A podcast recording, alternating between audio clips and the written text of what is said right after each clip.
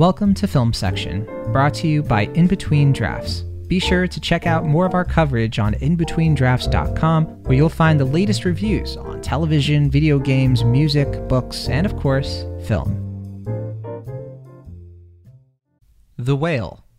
The Brenaissance deserves a different movie. Review by Jon Negroni, film editor of In Between Drafts. God love Brendan Fraser, who stars in The Whale and almost single handedly saves it from utter ruin. Fraser has always been an effortlessly likable actor, so it's no surprise he can make even the most egregious and inhumane screenplays come off like a warm, harmless hug. In a better world where more films can provoke the collective consciousness with bold, daring, open letters to the condition that ails us as a species, Fraser should undoubtedly lend his seemingly endless empathy to a worthier project. The Whale is the latest film from Darren Aronofsky, but in many ways, his presence as director is vastly overshadowed by the other creative forces going into this grim award season drama.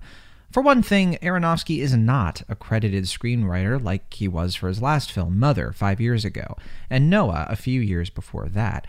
The writing here comes from Samuel D. Hunter, who wrote the original play of the same name in 2012. Fraser plays Charlie, a reclusive English teacher who conducts all his classes online and keeps the camera off at all times to hide his appearance. He is a 600 pound man, and his higher weight has led to a host of health issues that all but doom him to an early death. Much of these woes are redirected as inconveniences toward the people who care for him, namely his nurse Liz, played by Hong Chau, who at one point posits that Charlie is doing this to her. This misplaced anger is just an inkling of how Hunter's story absolutely misses every mark when capturing the daily lives of fat people, how they have to exist in a society that perpetually shames and dehumanizes them. They'll find little value in The Whale, I suspect, a film of contradictions where kind and gentle Charlie consistently gets shouted at and bemoaned by everyone he lets into his apartment, the film's only real location. It's an introvert's worst nightmare, but the horrors don't stop there. The surrounding cast is a who's who of over-expressing actors who bounce through the inert setting like they're acting for the people at the very back of the theater and only them. This is particularly true for Sadie Sink, who increases the volume of her performance in such cartoonish ways that it almost benefits Fraser in how little he has to try and match the character's cringe inducing attempts at edgelordia, even for a 17 year old. On that note, Sink plays Charlie's estranged daughter Ellie, whom he abandoned with her mother almost a decade ago to be with a man. She's balanced by a missionary named Thomas. Get it? Doubting Thomas? Played by Ty Simpkins. Aronofsky is no stranger to putting forth religious angst as a theme to both rail against and find quirk filled comfort in. It's one of the few areas where the director almost appears comfortable with the screenplay he's adapting, isolated and lonely as it is.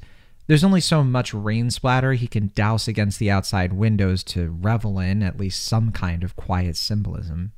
Thematically, much of The Whale is spent evaluating honesty through art writing essays and not holding back punches. Hunter clearly wants to write what he wants and finds even clumsy, amateurish tripe valuable as long as it's honest. In that way, The Whale is its own parody, a rejection of all the lessons society should have learned over the last decade about what happens when you give every reactionary forum avatar a megaphone and call it connection. And it's certainly not a film worthy of Fraser's compassionate performance and much deserved comeback. The Whale opens in theaters starting December 9th. Thank you for listening. If you haven't already, please subscribe to Film Section wherever you enjoy your podcast the most so you can stay up to date on all our latest film coverage. And if you'd like to check out the written version of this review, you can find a link to it in the show notes or head on over to inbetweendrafts.com.